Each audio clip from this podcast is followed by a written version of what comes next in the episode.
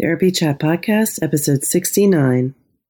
This is the Therapy Chat Podcast. The information shared in this podcast is not a substitute for seeking help from a licensed mental health professional. And now, here's Laura Reagan, LCSWC, with today's episode.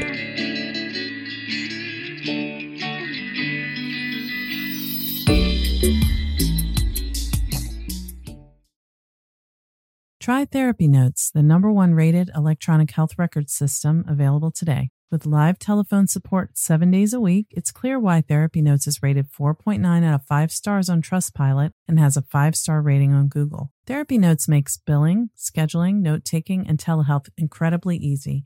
And now, for all you prescribers out there, Therapy Notes is proudly introducing ePrescribe. Try it today with no strings attached and see why everyone is switching to Therapy Notes, now featuring ePrescribe. You can get two months free by using promo code CHAT at therapynotes.com.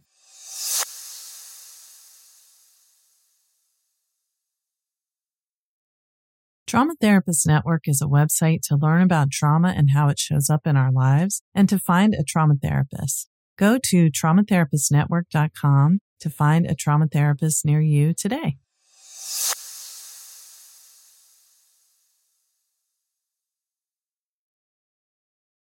Hi, welcome back to Therapy Chat. I'm your host, Laura Reagan. You might notice I sound a little different. I have a bit of a cold right now, but I wanted to talk to you about an amazing experience I had last weekend. I went to the Women's March on Washington. Anyone who's listened to my podcast knows that I'm a huge advocate for protecting the rights of survivors of sexual violence and ending sexual violence, as well as ending all violence. I'm totally opposed to oppression, racism, religious discrimination, and anything that sends a message that we are not one people united. I'm against it.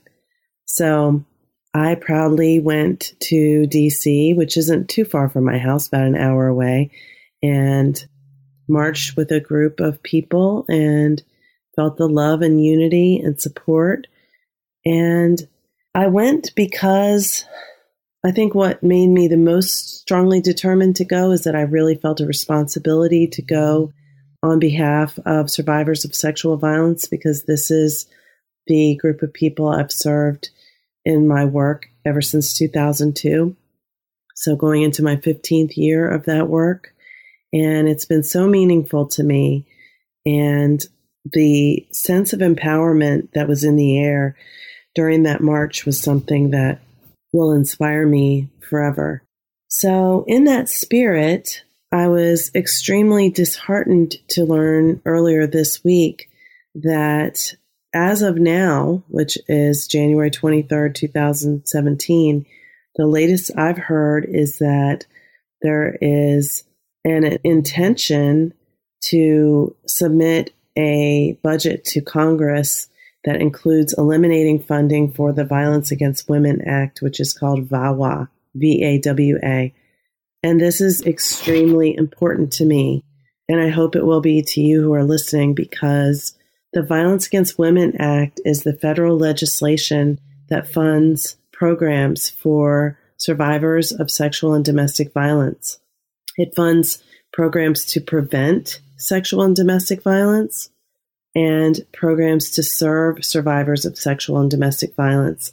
So that means safe shelters where women and men and children who are being battered in relationships can go and be safe. 24 hour sexual and domestic violence hotlines. So survivors can get help 24 hours a day. Forensic nursing programs. The specialized nurses who do evidence collection exams for survivors of sexual and domestic violence.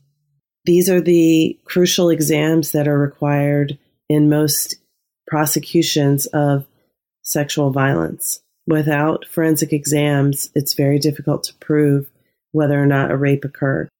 And free counseling for survivors of sexual and domestic violence.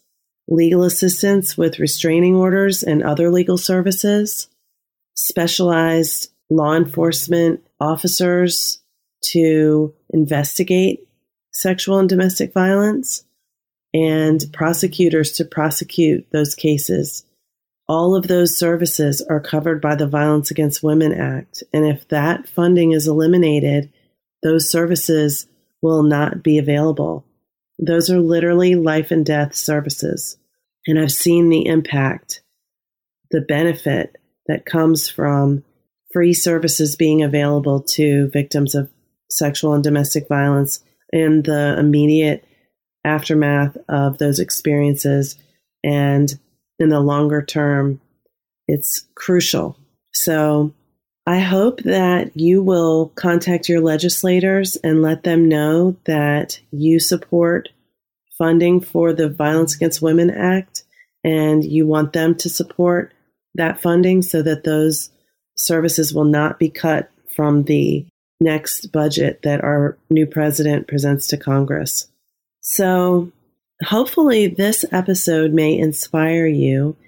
You're going to hear my interview with a woman who fights for the rights of survivors of sexual violence in Maryland and advocates on a large scale, a macro level, by advocating for legislation that supports survivors and by leading the Maryland Coalition Against Sexual Assault and the Sexual Assault Legal Institute, which is a program of the Maryland Coalition Against Sexual Assault in Maryland.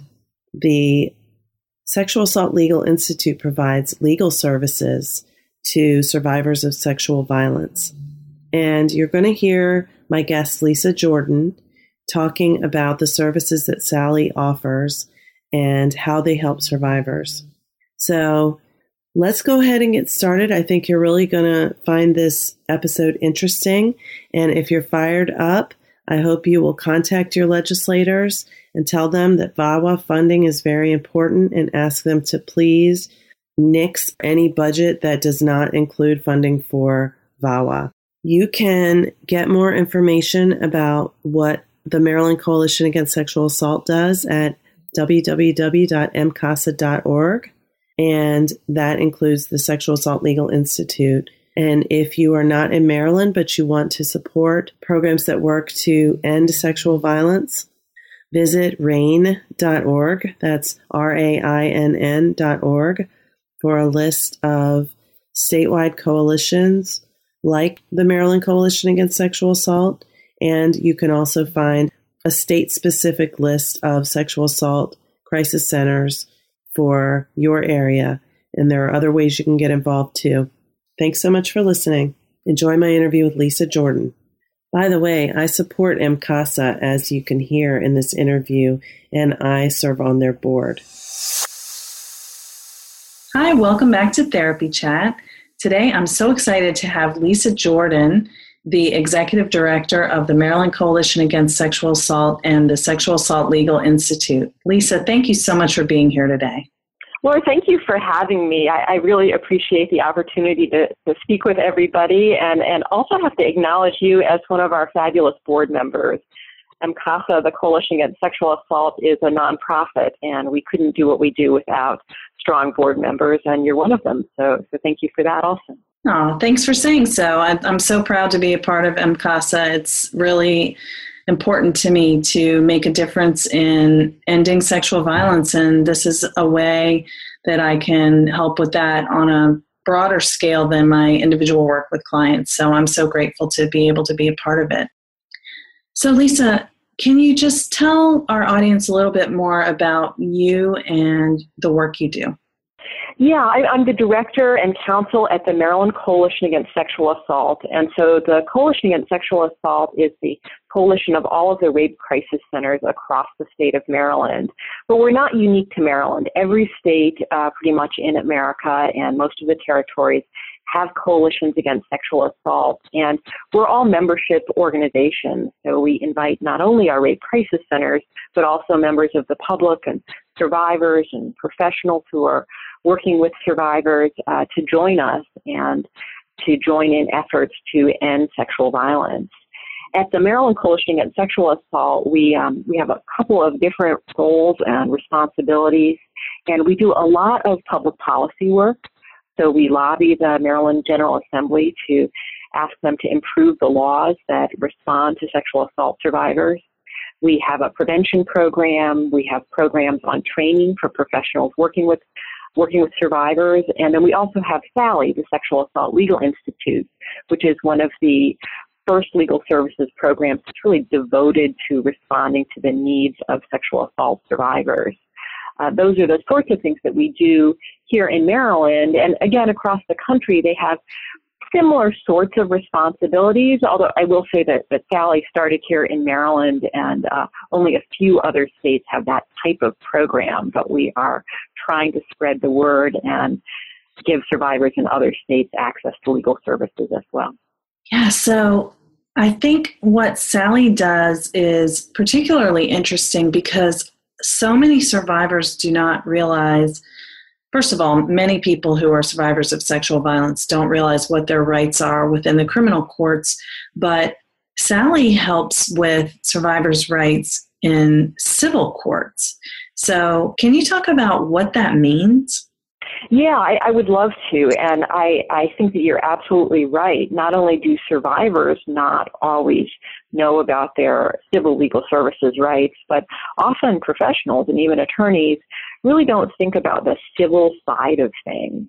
And so, just to be starting from ground zero, criminal cases involve the state government prosecuting a perpetrator. But when you factor in unreported rapes, only about 3% of rapists spend a day in jail. So the criminal justice system is certainly an avenue that we want to improve. It's something that many survivors look at and consider, um, but we're still a long way away from having a criminal justice system that really is effective for survivors.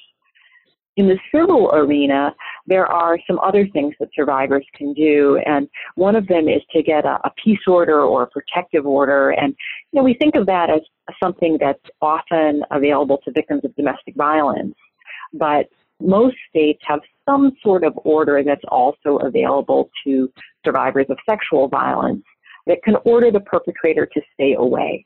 And that can really give people uh, peace of mind. And so that's one civil option.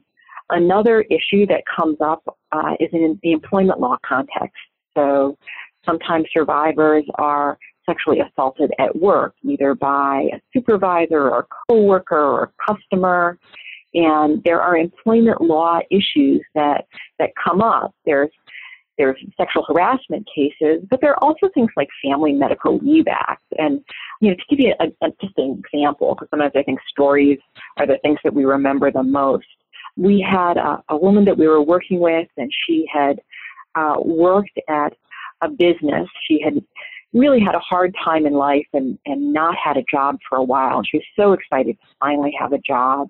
And then a customer uh, sexually assaulted her, the brutal sexual assault.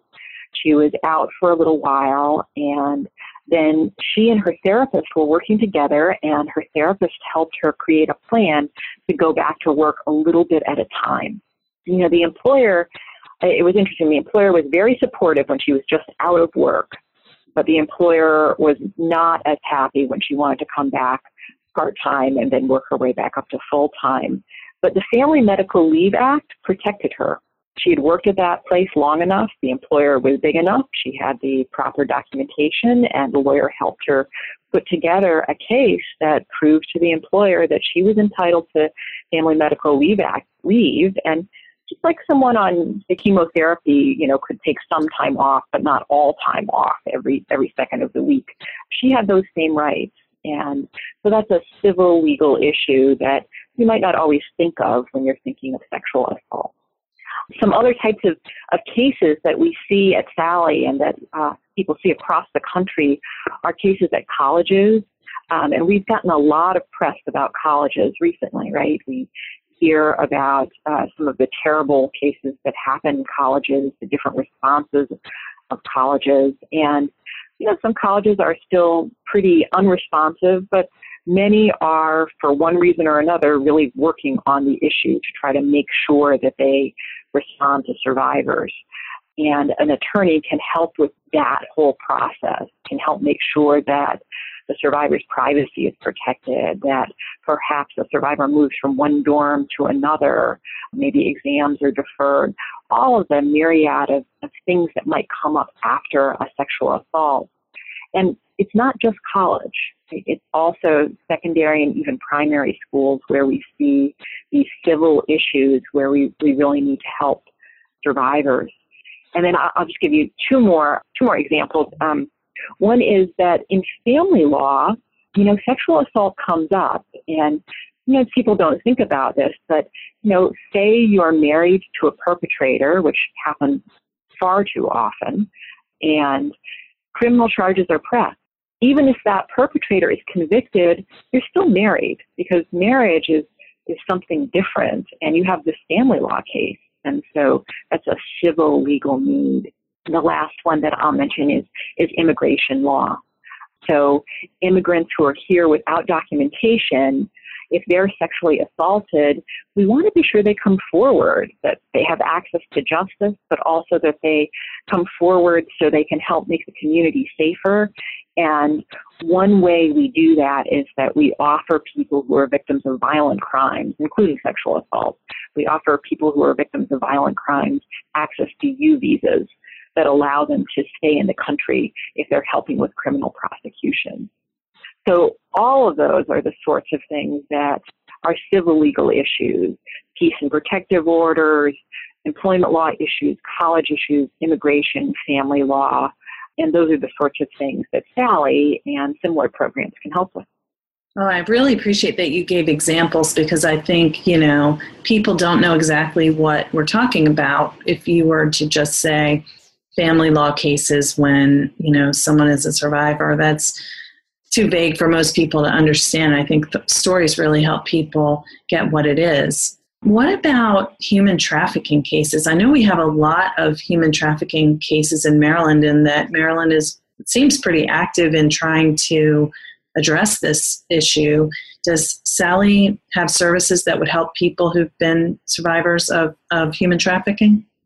We do. We have services for people who are survivors of human sex trafficking, so we can provide um, legal services, and that includes in the criminal courts and also human victims of human sex trafficking have certain other federal and state rights. Um, but we also help the rape crisis centers who are working with survivors.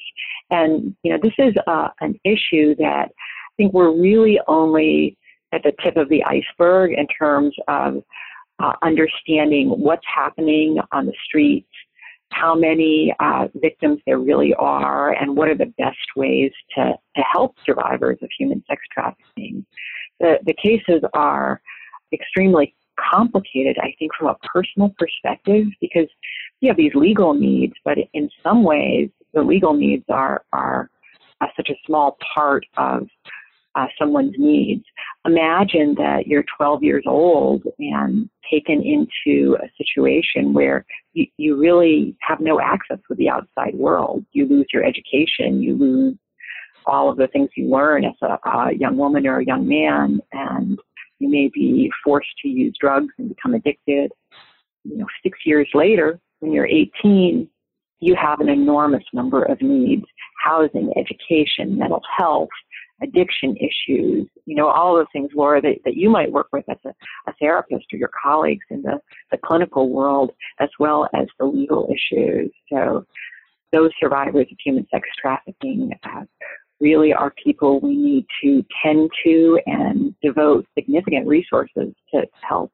Thank you again for that explanation because I think so many people um, who are just ordinary Americans that haven't really heard much about human sex trafficking, when they hear the, you know, oh, there was a, an arrest of a sex trafficking ring at a certain hotel or something, and it's hard to even really wrap our minds around what that means and who the victims in those situations are and you know just how they ended up in those circumstances, it's it's just pretty much unfathomable to the average person who just doesn't know that things like that can go on. So putting it in context of, you know, a 12 year old taken away from everything they know and forced to use drugs and being subjected to sexual violence for years, you know, of course that person's going to have immense needs. Mm-hmm. And it really varies. It's it's like any other sex crime in that the types of cases that occur vary from that sort of kidnapping situation to we've sadly seen an increasing number of young women who are still living at home and being forced to traffic themselves, uh, you know, kind of after school or, or during the time when they should be in school. And I, I think you're right. People don't imagine that these young women or young men could be vulnerable to trafficking. They kind of think of trafficking as always international or always people who may not be like like them in their family situation, uh, but it, it could be, and I think we all need to be aware of those issues. Wow, yeah, because I wasn't thinking that it would even be everyday kids who are right in our communities that could be facing the same kinds of things. Are you saying that um, their families are making them prostitute, or are you talking about like gangs? Uh, we've seen both of those situations. So we we've seen people who are forced by their caretakers to traffic themselves. We've seen people who have an individual pimp who is, you know, kind of uh, facilitating all of that. And we have seen a few gang cases also. It's, wow. uh, it's complicated and, and scary stuff. And I think, like all sexual assault, you know, there's a reluctance to think about it and, you know, often people's first instinct is to say, this isn't going to happen to, to me, to my friends, to my family, to the people I know.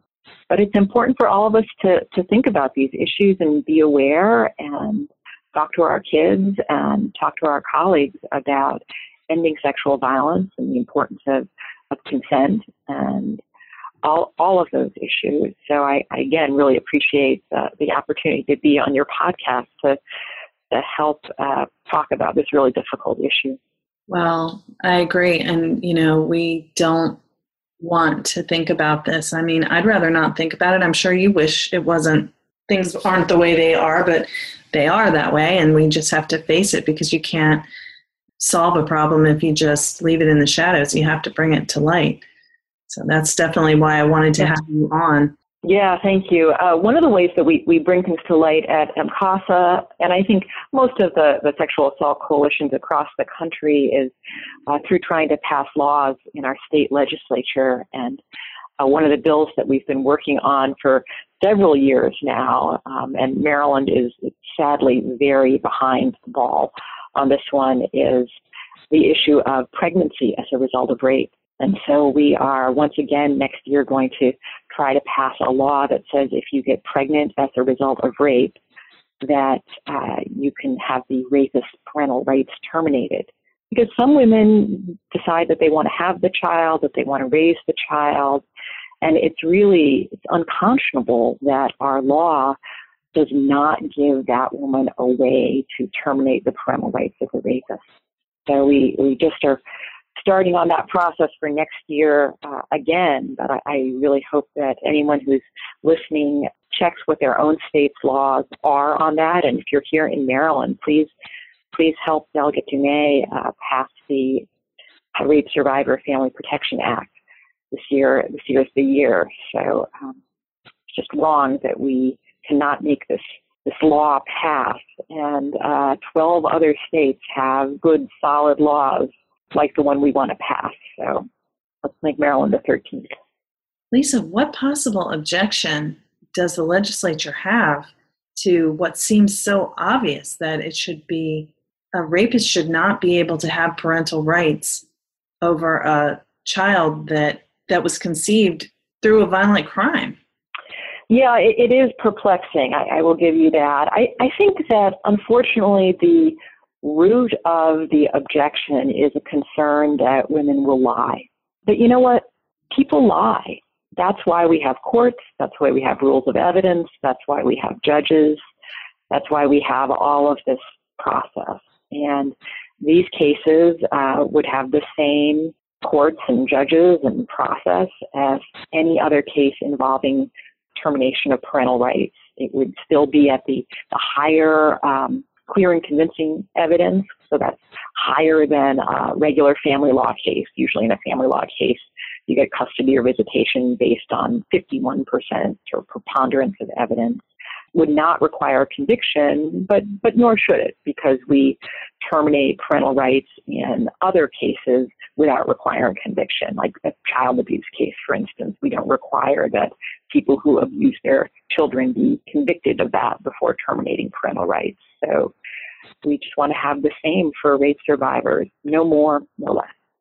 It seems so obvious. I hope any Marylanders who listen to this episode will be looking back in the future and saying, oh, thank goodness that was passed, of course. But in the meantime, in 2016, please support the, what's the name of the law? The Rape Survivor Family Protection Act. So it will be introduced in the Maryland legislature again in January of 2017. Um, and if you're interested in Maryland in helping, you can visit MCASA at mcasa.org and sign up to get our emails. And we will tell you the status of the law and make suggestions about who to call and what to say and help us advocate to improve the laws for all survivors in Maryland. Thank you for sharing that. And can you talk about some of the other ways that MCASA advocates in the legislature? Um, like, what types of laws for survivors, in addition to that one, have been encouraged, and also, you know, what kinds of changes have happened through MCASA's advocacy? Yeah, thank you. We uh, we really have a very robust um, legislative program and are, are proud of the work that we do in the Maryland legislature. So we try to provide input on any of the laws that are affecting sexual assault survivors in Maryland. Uh, last year, we made some real improvements in our protective order and peace order laws. So I mentioned those before, and those are the the orders that say that someone has to stay away. And um, you know, from a technical point of view, uh, it was an issue about stalking and what is stalking. Because you can get a peace order or a protective order if someone is stalking you and say, hey, don't stalk me anymore. Um, but the way the law was written, you had to be you know, subject and fearful of physical harm right then and there. And we added that if someone is stalking you using emotional distress, you can still get an order. An example of a case where the change in the stalking law will really help it involves the internet, right? It used to be to stalk someone to really make someone fearful you, you kind of did need to have physical contact. Um, but these days, with email and social media and all of these different things we can do over the internet, we're finding people are terrorizing other people from states away, hundreds of miles away, thousands of miles away. And our change in the law really responded to that and says, no, we, we can get a peace order or protective order based on these things that are causing emotional distress, even if you're a long way away, and even made some specific changes about people who, you know, post images of, you know, a former boyfriend or girlfriend up on the internet without their permission. So what's sometimes called revenge porn, or who take people without their consent, and made sure that our law was up to date with our technology. Um, so that's another example of a law that MCASA helped pass this last year. That's great. And that's a really important one. I see a lot of teenagers. For one thing, I see a lot of teenagers in my practice, and um, I have teenagers myself. So I know what goes on. And it's so common for, you know, someone to send basically a, a girl is typically kind of pressured to send a nude picture to the boy she likes, and she sends it, and then he shows his friend and he shows his friend and soon everyone sees it and then it ends up getting posted somehow on social media or something. And it's so humiliating for the person who innocently believed that the boy she was sending it to wasn't going to show it to anyone as i'm sure he promised multiple times before convincing her to do it and you know it's a it's an extreme form of bullying that's you know got aspects of child pornography and I mean, it's just a terrible thing. I'm so glad that that law was passed in Maryland, and I know it's an issue nationally. Yeah, it, it is, and and it certainly was an improvement last year. But you're you're right to flag this as an issue. We still have some uh, some more work to do in that area to make sure that we can, in particular, go after the people who are sharing the image, not creating the image. We generally can go after those perpetrators, but when they transfer that image to someone else and then that person transfers it to someone else, that's a a, still a gap in our law here in Maryland, and I, I think a lot of places in America. The, the practice that you're talking about also has a name now called sextortion, mm. and it's something being looked at at the federal level also uh, to try to address that that idea that people are kind of coercing uh, young women and young men um, to send images of themselves and then sharing them with all sorts of people. Yeah, and like so many things related to sexual violence, we tend to blame the girl who sent the picture and say she was an immoral, indecent person for sending the picture. But, you know, it's they're teenagers. And when someone says, send me a nude picture, and you really want them to like you, and you think they like you, and they're saying how special you are, and they're promising it'll just be a secret, it's kind of like the dynamics of sexual abuse and grooming, you know, just it's, it's abusing the fact that the person they're asking to send the picture is innocent and trust them. I think you're exactly right. Exactly right. And that issue of grooming, I think, is something that um, that people need to think about because perpetrators groom victims. You know, in this situation, trying to encourage teenagers, but also adults to send photographs. They groom children, saying, you know, trust me, and helping them to feel comfortable before trying to molest them or molesting them. But they also groom their parents, you know. So if someone is grooming a child, they may also try to get the parents to trust them to say, "Oh, it's okay, you know, leave leave that little boy or little girl with me for a few moments while you run to the store." And then, "Oh, that's fine, so maybe a little bit longer and a little bit longer." And so, you know, I, I don't want to say don't trust anyone, but this is something that happens that we need to be aware of and we need to think about. You know, most most perpetrators of sexual violence are known to the victim and often known very well, very close family friends, family members, trusted uh, community members. There just aren't that many cases involving strangers, and people need to be aware of that. Very true. And something else about child abuse, child sexual abuse, which has really been discussed a lot nationally lately, is that oftentimes survivors of childhood sexual abuse don't come forward until much later to say, This happened to me. And many states have statutes of limitations that prevent those people from reporting it to the police much later after the abuse occurred.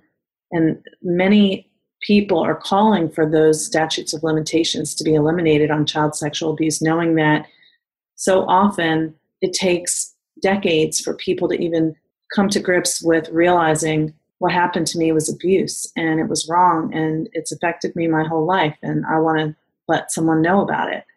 What is the status of that in Maryland? Well, in Maryland, for criminal cases, um, child sex abuse is a felony, and there is no statute of limitations on any felony in Maryland. So, although it's a very tough thing to do to prosecute a case uh, decades later. It's theoretically possible, um, but we have a much tighter statute of limitations for civil cases. Uh, essentially, most survivors need to file a civil case by age 25.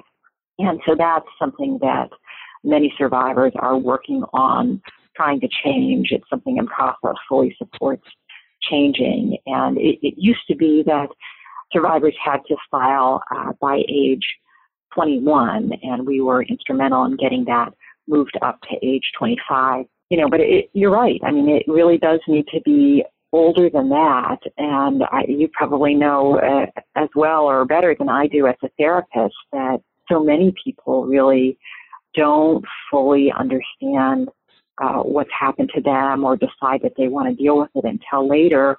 Often, when their own children turn the age that they were.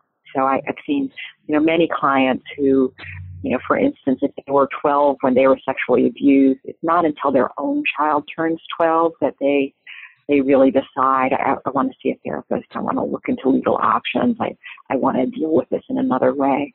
Absolutely. And so it's not, not a fair situation with our laws right now.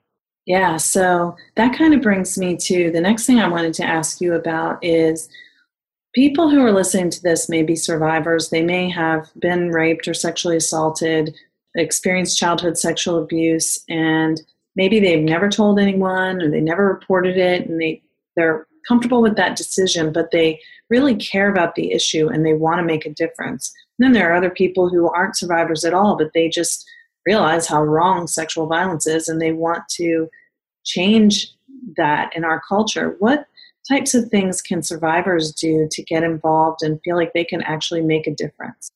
Well, again, they, they certainly can join their state sexual assault coalitions, and you know, there's no requirement that you identify as a sexual assault survivor or not to be a part of your, your state coalition.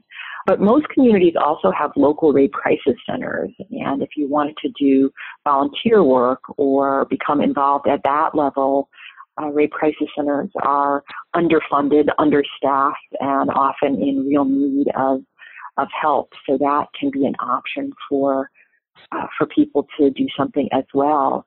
And then I, I don't want to underestimate, you know, the, the value of just speaking up, of making sure that if somebody makes a joke about rape or, you know, says, oh, you know, someone's asking for it because they have dressed in a certain way, just speaking up and calling them on that and saying that no, that's that's wrong, that that that can be you know, hugely important and really impact our culture.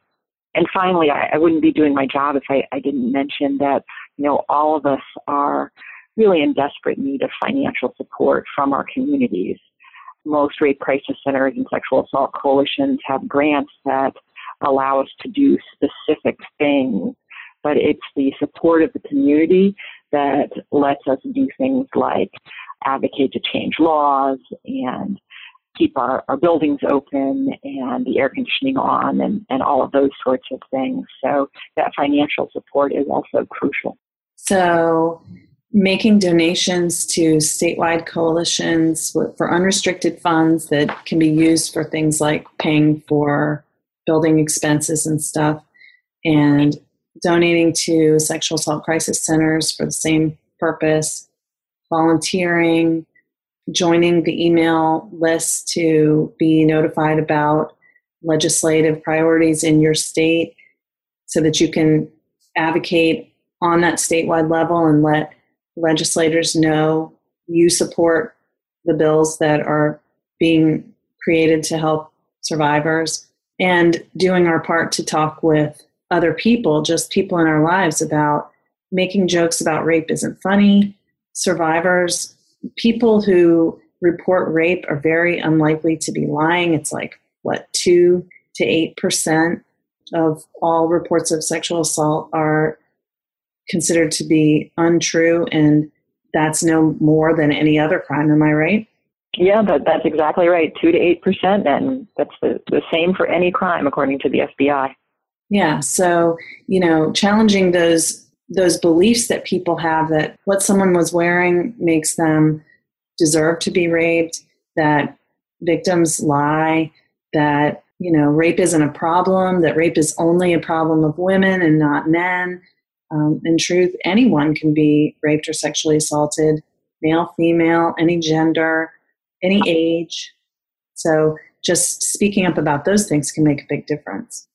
Yes, absolutely. And, and, you know, and doing things like what you're doing today, just raising the issue, making sure people are talking about it. And if we don't talk about it, if we don't talk about how to stop it, if we don't challenge people when they make fun of rape victims or suggest that people are lying, you know, we're never going to change the culture that allows rape to be so prevalent.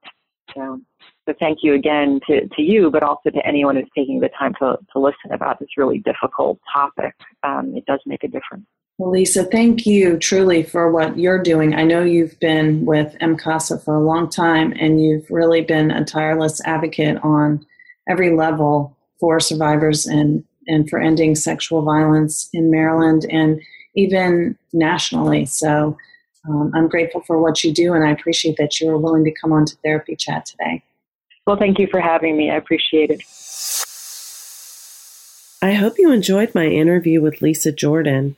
I am constantly in awe of the work that SALI, the Sexual Assault Legal Institute, does to help survivors of sexual violence. And I've heard firsthand accounts from people who've used their services and how helpful it's been.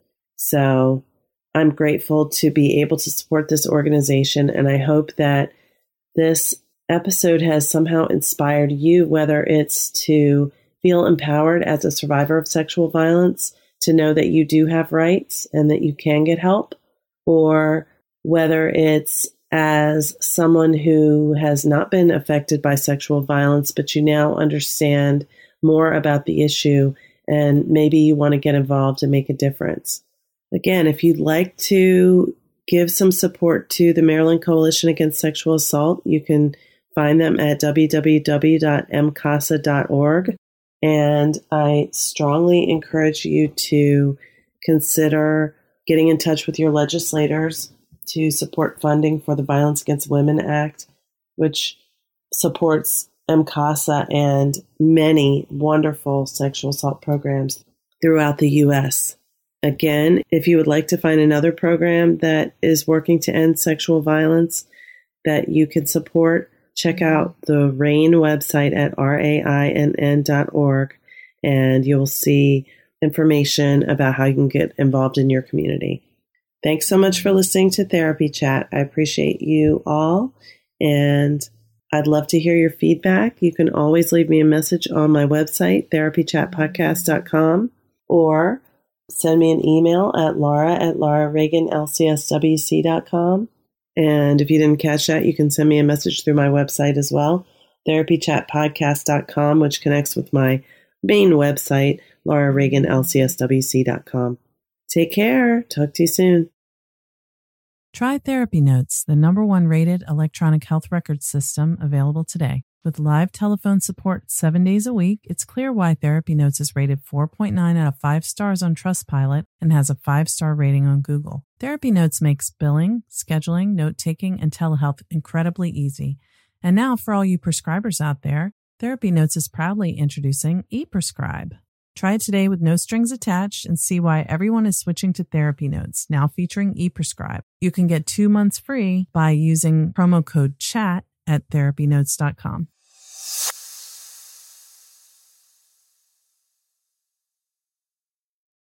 Trauma Therapist Network is a website to learn about trauma and how it shows up in our lives and to find a trauma therapist. Go to traumatherapistnetwork.com to find a trauma therapist near you today.